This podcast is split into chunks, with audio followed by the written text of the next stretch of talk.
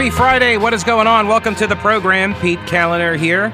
News Talk 1110, 99.3 WBT. And uh, joining me in studio, 9th Congressional Representative Dan Bishop. Welcome back to the show. How are you? I'm great. Good to be here, Pete. Happy Uh, Friday. You're, you're remarkably uh, dressed up versus the last time. You were wearing a blazer last time, but you got, a, you got a tie on nowadays. I just wanted to show you the proper respect. That's oh okay yeah. Uh, I actually heard something. There was uh, this is not uh, this is not one of the uh, approved topics here. No, I'm kidding. But the there I read something about ties being the new symbol of lower status now. Have you heard well, that?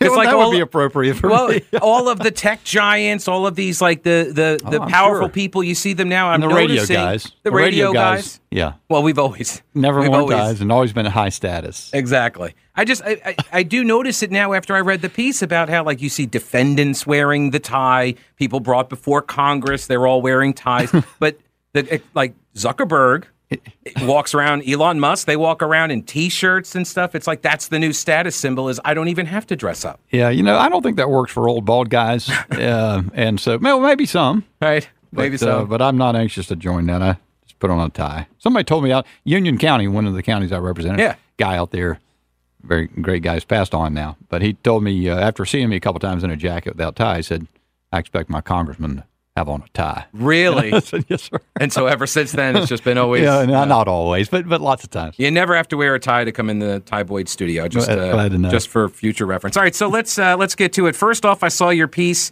at uh, CarolinaJournal.com talking about uh, headline: Democrat judges repudiate North Carolina voters. Uh, I have spent. I don't know if it's a disproportionate amount of time talking about it. I think the case is important, though. I think it's. I mean, it's it, it's kind of outrageous that voters approved a constitutional amendment for voter ID and uh, to lower the cap on the income tax, the state income tax rate. And those two got challenged, and it's been years. And now finally, we've got three North Carolina Supreme Court judges. No offense, but I call them just lawyers in in robes. And uh, they just Legislators in robes. Well, that's that's probably That's what I'd say. that's probably a better description now. Right. And so uh, you make the case uh, that they have upended the will of the people. So, and I actually think it's worse than that. I, and one of the things, Pete, about what you do is you do sort of dig into issues that it takes some attention to follow. And I think that's what the great thing is about the show and why it's got a great following. well, thanks. Um, but on Hang on, on. that, can we make a promo out of that? Just all right. Go ahead. Sorry. but but I look, it's it's worth doing, and that's why I, you could say uh, you got plenty to to uh, say grace over in Washington, and certainly that is true. The outrages continue to come from there, but this is really remarkable. It's not just that the Supreme Court, by a bare partisan majority, four Democrats, three Republicans, uh, overruled the fact that the people voted by 10 point margins in the 2018 election, both voter ID and a state income tax cap of 7%. It's what they said. It, what they said about whenever the legislature ends up losing one of these district, districting cases, which are going on perpetually, yeah. um, what they said is by virtue of the fact that, the, that they believe that in some cases the legislature is then impaired in its power to propose constitutional amendments, but the but the end result of that is whenever that situation obtains, the people have lost the power to amend the Constitution. That's that is. I mean, somebody ought to pause long enough to let that sink in because that is that's that is uh, that is such a fundamental upending of basic self governance in the United States of America that it would be unrecognizable to a founder. And that's what they have, have held is in any in sort of these uncertain and indefinite times. Whenever that occurs, the General Assembly loses a redistricting case. The people can't amend their constitution, and you know. So one of the arguments they considered is, well, these things passed by ten point margins. Should that be viewed a ratification, even whatever the problem was with the legislature? And In the said, process that got to the referendum. yeah, and they said no. They said no because uh, the pe- they may the people might act rashly and on a whim in voting to amend their constitution. I mean that kind of uh, contempt for the and, and then they mouth these things about uh, the, what the Constitution says about all the power comes from the people, and the people always retain the power to alter and amend their constitutional form of government. It just gives the lie to all of that. Whatever reasoning process would lead you to the conclusion that you're stripping the people of the power to amend their constitution for indefinite periods of time, you came out to the wrong result. Yeah, my understanding is essentially they set up a test where the lower court judge has to essentially conjure up uh, a hypothetical lawmaker for a district that got challenged and then redrawn. So they would have to say, well, the person that's in that seat right now, they wouldn't have won that seat. So it's some other lawmaker that would be in there. And that other lawmaker, who I'm just imagining, would vote in a different way for a different reason. Right. And then, and then they actually had several tests mm-hmm. for whether the amendments would survive under those circumstances, all highly subjective. By the way, it appears to me one of them, one of them is about whether the thing was discriminatory in some way. They're trying to take what has been federal constitutional law and under which this voter ID amendment's already been tested. It right. already went to federal judge in Greensboro. She she stopped it. She was the first one to stop the voter ID, and then that went to the Fourth Circuit. She said it was discriminatory. They reversed. They said no, not under Supreme Court, United States Supreme Court authority. They're trying to carve out a way to have another bite at that apple in the state under state law as well. So, but but I just think you know when you get down to that, look, all these other complications people might sh- shrug their shoulders at, but they need to understand that four Democrats sitting pur- purporting to be judges uh, in an unprecedented way, rejecting their own legal precedents, by the way, a 1939 case that was completely, completely on point, decided to say that the people can't amend their constitution at times. That, that's enough. I mean, I can't imagine that voters, that thank goodness voters retain the power to decide who their judges are in North Carolina. By the way, the liberals were against that too. Right. I remember the big push about 15 years ago to try and get that changed so they would be appointments for long terms. Yeah, that's a constant thing. When I was in the state senate, I sat on a select committee then which was that was exploring that. And that was the way the left wanted to go. That's the way the Brennan Center, big liberal organization for you know all things court, uh, wants to get rid of a popular election of judges. Yeah, boy, I wouldn't let it happen if I were a North Carolinian. Well, and that's the other the other component. There was the uh, the re uh, application of the partisan labels onto the ballot for judge races because those got taken off for years. They were removed, right? And they said that would you know depoliticize the court, which of course gave cover for Democrat aligned organizations to do slates of endorsements that just so happen to always endorse left wing judges. Sure. And and then nobody knew they didn't have the sort of the shortcut or the shorthand, the heuristic to know what a person's judicial philosophy might be, and they'd have to go actually research every single judge running for state uh, office, and most people don't do that. And if you take this as an example of that, Pete, consider. I mean, one thing that you can say and communicate to voters very simply: this is four Democrats who hate the Republican control of the legislature. Four Democrats decided to do this over three Republican judges that are opposed. If you're prevented from being able to explain it in those terms, well, how, what are people to make of it? Just that, well, there's some mystery about the law I don't understand. Uh, but this that makes it pretty clear. Yeah, and people can also can know what to do to fix it. Right. So the, the uh, two of these uh, these seats, by the way, are up on the uh, ballot in November uh, for uh, the Ervin seat. he's running for reelection, but Robin Hudson is not. Is right. I, she's, retiring, she's retiring. So that's an open seat. That's an open seat. I'll be voting Republican. that is a shocker.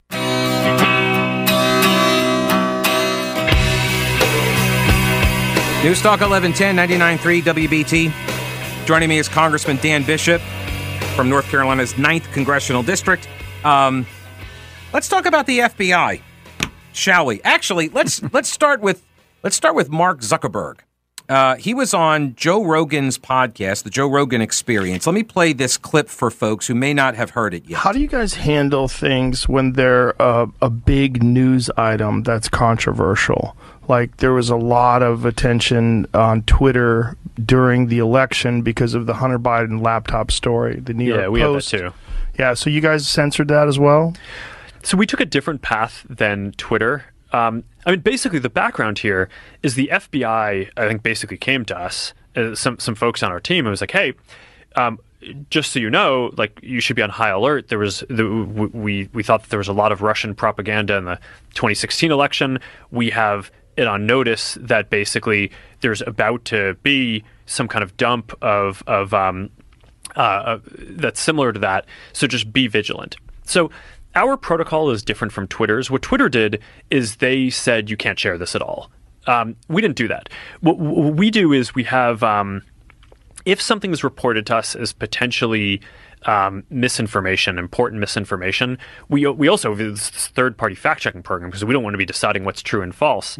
and Sorry. for the Hang on a second. That was me laughing. That was not Rogan, or uh, that's me laughing. It's third party. But let me. All right. I'm just going to stop it right there because I think that's sort of the meat of uh, of what I want to address with you, uh, Congressman. Is that first off, he says just so you know uh, that the FBI says to him, just so you know, like you should be on high alert because there was a lot of Russian propaganda in 2016 and we have it on notice. I don't know what that means, but we have it on notice that basically there's about to be some kind of a dump that's similar to that. So be vig- uh, be vigilant.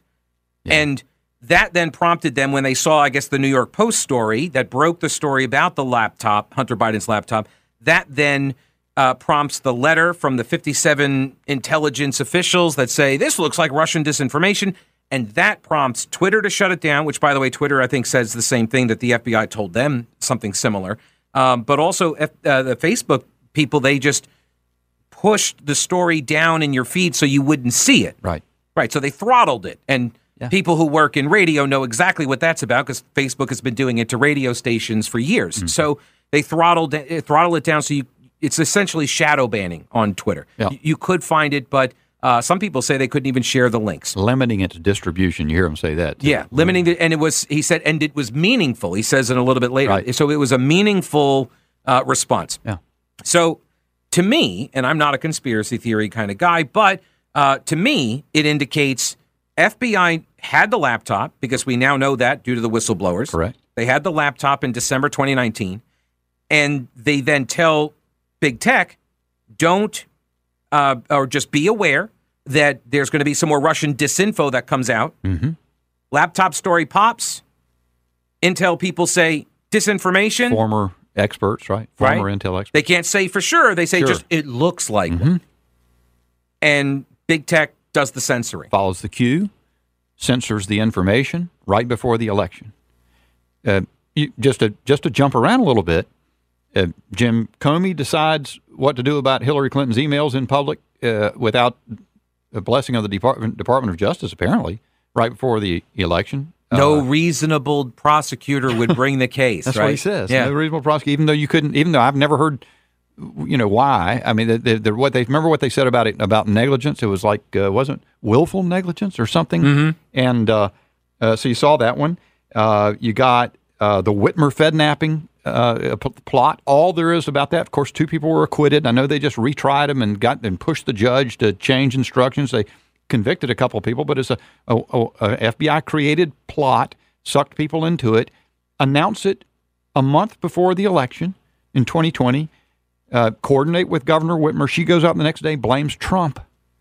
Uh, you know, there, um, every time we have an election, well, well take take. Uh, actually, I'm trying to think if there was timing connected to the election, but the, but I'm just the thing that's on my mind this morning is Ashley Biden's diary. Yeah. you get so the the Biden the, the FBI decides to go and maybe for the first time ever, we're going to find out, but they for the uh, uh, make a federal case out of uh, a, a, a petty interstate transportation of allegedly stolen property, a diary of the of the president's daughter, which has salacious stuff in there about the president. Which James O'Keefe and Project Veritas didn't even publish Correct, and and know, got that- rated for. it. right.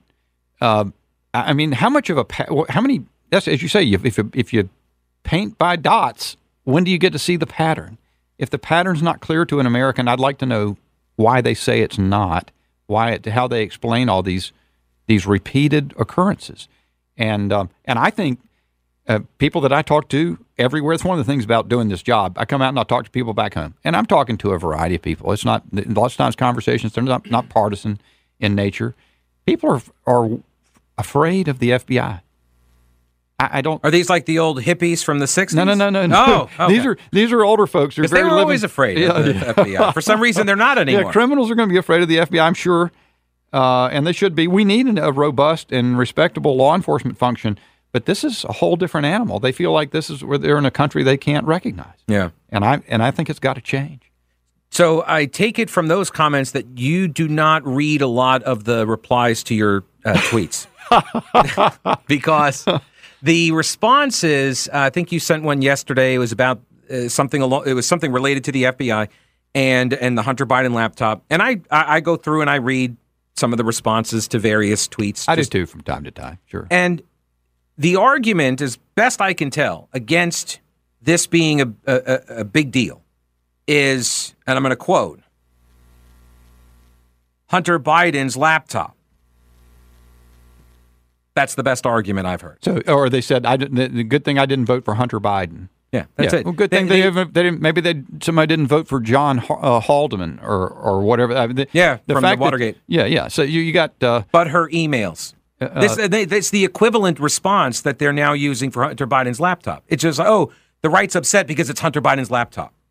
That's the, and it's not even really a rebuttal. It's just a statement of an inanimate object, you know, just saying, oh, the laptop, like, as if that addresses the the core concerns here, which the timeline now, because there was what these other whistleblowers that came forward, um, that said the FBI told the rank and file yeah, yeah. slow roll this investigation. And and to those critics on Twitter, there are two two very different levels here. One, I don't think they can debate with at all. So maybe you say uh, whoever gave the instruction, we don't want you looking at the Hunter Biden laptop because something might be on it that would then lead us somewhere, and so we're just going to shut our eyes to it. That's a problem. I mean, you, I, don't think that uh, the Department of Justice should shut their eyes to criminality because Yeah. of. But but let, let's go to the next level. When the FBI goes out to big tech and says, you know, if, if I don't know what interest the FBI would legitimately have in in going out and warning them off of the Hunter Biden laptop, which was not Russian disinformation, and aligning themselves with uh, folks who would claim that it was and profess their you know their their former positions as basis to con- persuade people that that was true. So the FBI is part of a censorship regime. Uh, Where where how do you justify that? Even Orange man bad. Yeah, That's how you even, justify even if you don't think Hunter Biden's a significant issue. Yeah.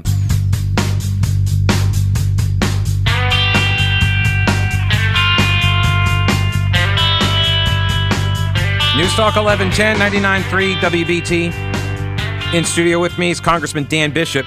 And uh, when we set this up, we timed it specifically for the for the release uh, of the uh, redacted affidavit in the Mar-a-Lago trans raid, as I call it, because it's a raid that doesn't identify as a raid, so it's a trans raid.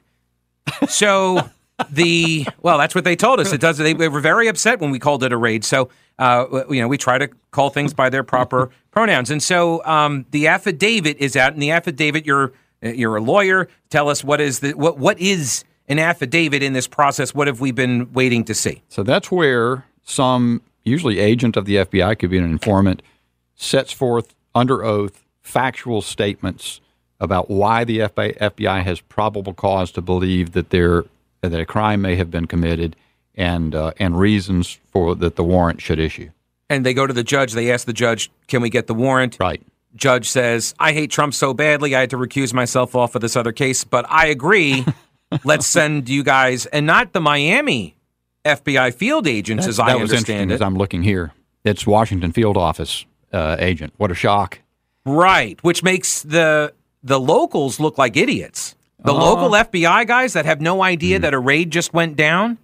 Yeah, maybe I, I don't think that's what they look like. They they, they look like they're uh, acting like the FBI, and it looks like uh, once again the people in Washington are doing political stuff as they always seem to be doing. Why would it be that the FBI field, uh, the, the Washington field office, needs to be the one involved here? Maybe we'll find out. But we're not going to find out from this this uh, release because Yeah, you were looking through. So I was looking through sort of the the I guess the exhibits that were tacked on the back for the reasons, and basically they said witness protection, agent protection. These are the reasons why the redactions were uh, were done, and they don't want to give an investigative roadmap, uh, which could then frustrate their probe. Um, now that being said, and they do, and they redacted a whole bunch of examples to to uh, under these headings. But it offers me, uh, just in the brief reading I did, I have no idea if it's warranted because Right. it's all blacked out. You're looking at the actual affidavit. I was trying to look at what's left, and uh, and there's a lot of you know preliminary recitals of the areas of law that would provide some basis for the FBI to be involved. And then I was, so I was trying to get to some facts. And I will say what I'm capable of looking at in the time we're sitting here and during a break is uh, it does seem to be very humdrum. I mean, they're, they're talking about uh, the possibility that classified documents could be improperly stored at Mar-a-Lago. Mm-hmm. And remember the thing about asking to put on a lock, and they did that. Why would they ask them to put on a lock if it was such a horrendous, uh, uh, dangerous proposition that uh, you know the nation's security, uh, nation's secrets were at risk? Why wouldn't they say, you know, you've got to give us those boxes right now? They didn't say that. It said put a lock on, which they did the next day. Right. And uh, and so you know that that kind of stuff is here. All that for me if that's the, what's in if that's what's in this affidavit, it, it reinforces rather than answers the concerns about the FBI. It, why was it necessary and appropriate in after 250 years of history to conduct a criminal search at the home of a former president over documents under the Presidential Records Act he's entitled to continue to have access to? Now, whether or not they ought to be in the possession of the uh, National Archives, I don't think the law really settles. I've looked at it pretty carefully, but if if if it was if that was the if it was that um, something of that moment of that importance, why would they talk about putting a lock on? And that's that's recited here. Right. Uh, I don't see anything in there about you know that that some other entirely different basis uh, that like uh, the January 6 controversies or something that would justify it. So once again, for me, I, I think the FBI has utterly lost any, any kind of uh, proportionality of judgment in the activities it undertakes. And every time I get, I, had, I sit on the Judiciary Committee, every time I get another opportunity to ask questions and get them not answered, um, my concern is deepened. It's time for a new church committee, but I think that what we face now is m- magnitudes larger than what the church committee faced in the 1970s. So I saw you made an appearance on a, uh, another show. It's okay. Um, I'm just kidding. I'm sorry. It was Jesse. You, you caught me. Pete. It was on the. You were on with uh, Jesse Kelly, and uh, you said, I think it was in that appearance where you said you think that the FBI needs to be essentially deconstructed and scattered across the country to, into the wind. Just just break up this uh, break up this monolith and act as sort of a support service in various locations rather than a centralized authority. Yeah, I, there's some interesting ideas going around about reforming the Department of Justice and the FBI. Uh, I think the FBI ought to be decentralized, and uh, its its agents ought to serve in teams under the supervision of United States attorneys at in all the judicial districts in the country. In my view, uh, I think you ought to we should radically shrink the Washington field office and corresponding reforms to the DOJ. I don't know precisely how to do those. That's one. Um, Andy McCarthy said the other day that he thinks that the that part of the mischief here is that the FBI is responsible is assigned responsibility for domestic intelligence functions, counterterrorism, and those are things that have been abused. Think back to the Rosemary Collier, the the judge of the uh, the Foreign Intelligence Sur- Surveillance Court, the FISC Court, um, with a 99 page opinion that talked about the thousands of searches by FBI contractors against uh, that were illegal against mm-hmm. the uh, NSA databases, uh, and about the fact that the FBI has had demonstrated uh, a, a, culture of institutional lack of candor, and uh, th- these are and those are problems that were then. That we're seeing we're we're seeing the, the modern you know the the up to date last minute manifestations of this same problem. But but so so some have said as another reform, take those intel and counterterrorism functions and put them in another agency. I you know I I think. Um, I think at the end of the day, you've got to figure out who is the is you know the, the reason for the terrible misjudgments they're making, and what is a and, and the culture has to be addressed. Some of those things I think that I've just discussed have merit uh, to be considered. But the main thing is we got to dig in and exercise oversight sufficiently to know just how bad this is and uh, and its many multifaceted parts and get a clear-eyed view of it. And only by that, I think we're going to galvanize Congress to do what's necessary to to start the process for restoring an, a, a reputable federal law enforcement function. News Talk 1110 99.3 WBT. Trying to read through the uh, some of the documents and the reaction uh, with Congressman Dan Bishop here in studio.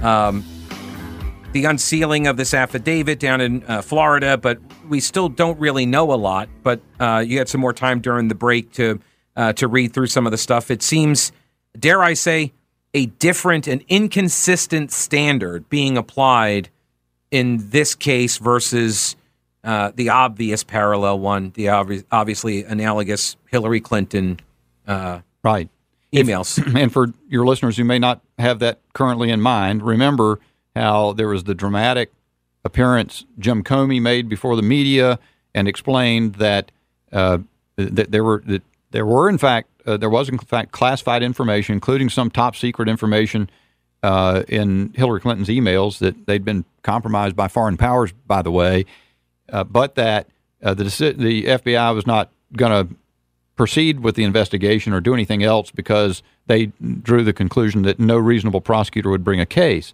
that even though the standard applicable to her was one of negligence, it was they had I can't remember exactly what the phrasing was, but they said they, they didn't see any willful negligence or so, sort of a contradiction in term because negligence is just carelessness, right? Right. And, which uh, is precisely what in fact they said of. they said it was extremely careless, but it wasn't negligent or something. Right. Yeah. something like right. that. Just just impossible uh, twist of language. Well, here the language in this affidavit that does survive, they're quoting statutes that talk about will uh, intentional um, and malicious removing or destroying of documents, and and so it, it, direct contrast from the inference they seem to have drawn there. The DOJ and the FBI here draws an inference that is the opposite for President Trump possessing whatever documents were at Mar-a-Lago under lock and key as requested by the FBI. So again, I mean, maybe there's a way to reconcile all this, but FBI at at, at minimum seems to have no ability to pursue a consistent approach to how they are they're going to stay out of uh, politics. In all these things with political overtones, they are wildly erratic. Well, they zig and zag, but the zigs and the zags seem to align with you know which party is being is has their ox being gored. That mm-hmm. is, if it's if it's Hillary Clinton, Democrats, they consistently seem to lean over in favor of them if it's Donald Trump, they're they're on a mission to destroy him at every at every turn. Even and and and they draw it out for at, at length.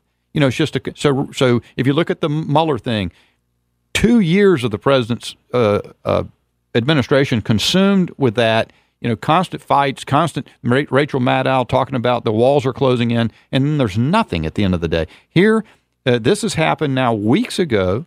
And how long is it going to take the FBI to go through 20, do- 20 boxes of documents and decide what they're going to do with this case and proceed?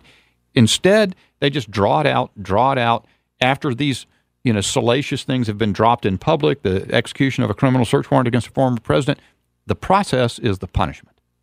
And you've got the leaking that occurs, which is also part of the communications strategy. For this, which no one's ever held to account. Right. No one's ever punished. Jim Comey's never been punished what was his name? Benjamin Wittes or whatever his, his pal that, that acted as the go between. Yeah, I don't remember the guy's name. Uh, seemed like there was seemed like it was a different name, but but in any event, right? He has a, he hasn't you know somebody's position per, in, intentionally positioned to be a conduit for him to the media. He exploits it in that way. He's the director of the FBI. Uh, he's never been prosecuted for it. Peter Strzok has a gig on CNN now. Sure. Andrew McCabe has been uh, given, you know, after some time has been settled with and all of his uh, pension and so forth re- restored to him. No, Andrew Clinesmith, I think the guy says Kleinsmith. Mm-hmm. I'm not sure it's Andrew, but Clinesmith, the Klein FBI lawyer who lied, uh, he's he was uh, he he was uh, I think the worst thing that happened to him is he was disbarred in D.C. for temporarily, and by the end of the same year, he, he had his, his uh, entitlement. He's got it back back in the in the bar in good standing. Yeah, uh, when that's what I hear all the time is when is someone going to be held accountable? And, and that also undermines confidence in the system and the in the, the institutions upon which the society is built. And you can't keep telling. I mean, and look, people who are now on the left saying, you know, we need to hold, you know, Donald Trump should not be above the law, right? Like if he violated the law, we need to prosecute. And I I agree. If people violate the law, then yeah, you should prosecute. The problem is that's not the standard that has been in operation until now, That's, right? that's also correct. And and there's always a place for prosecutorial discretion in the application of the law. You can. I mean, uh, uh, federal judge said to me one time at lunch, "I can tell you everybody is a is a federal criminal if you look at them long enough." And uh, and I, I I knew what he meant. It, it, that's You find the target, then you find the law they It's the old Stalin uh, quote: uh, "Show me the man, and I'll show you. I'll show you the crime." Um, so there's always a place for judgment, but the place where the left, where Biden exercises prosecutorial discretion, or the, or his folks do, seems to be when they're nullifying law entirely, like uh, uh, uh, Obama's DACA decisions or uh, any number of immigration things. Uh, uh, uh, Biden's decision to, without any clear authority, cancel 470 billion dollars of uh, of debt. Uh, that, much more to say about that. But yeah, because we're in an emergency. Although Right. we're not in an emergency for the Title 42 issue at the southern border. and you haven't been given the power to do that anyway. Right. And yet, then he t- sort of resorts to sort of a prosecutorial discretion or an administrative discretion idea to, to justify that. But no discretion is. But but the, where is that judgment being applied when the question is a squabble over documents that the president took with him out of his office? I mean, that, you just don't do it that way. You could have done it lots of different ways. If you could not get compliance with something you thought was really clear, and the question is just possessing some documents, you know, don't lose your mind. It, bring a civil claim and get an injunction to require the documents to be returned. Totally different. Um, but and so after you see this, you know, this happen time and time and time again, most people draw the inference that there's something operating here more than than just sort of uh, poor judgment. It is it's nefarious. It is sinister. And um, I'm telling you, when the American people begin concluding that, we're in trouble. I am not. Uh, uh, look, I I try to approach this stuff again from, with an open mind. Try to see the different uh, sides of the argument, um, but I'm left to conclude nothing else. There, I mean, there isn't. At some point, there it is the more reasonable belief that that is the case. Then this is all just you know, Orange Man really is bad, and he has done all of these things, and now we're finally going to get him. You know, trick me once, shame on you. Trick me twice, as George W. Bush said, you'll, you won't trick me again. So that like that's where I'm at now, and I, I don't know where else to I, be. I think a lot a lot of people become convicted of this, and I think you know, in other words, they're convinced that this is a a, a really nefarious problem. And I think uh, you know I sit on judiciary with Jim Jordan. I, I expect if uh, Republicans win a majority and have gavels, uh, we're going to pursue this in an unprecedented way. Will you have time to do it in a single term? Well, it's that's always the concern is how they can bog it down. And one of my arguments internally with lawyers that staff the committees and so forth is uh, we need to be creative and more aggressive, and, and we need to make things. I, there are ways to exercise oversight power in an unprecedented fashion. Um, I'm going to be about that. I'm not going to see us be uh, log rolled or stonewalled. Congressman Dan Bishop, thanks for your time today, sir. Appreciate it. Great to be with you, Pete.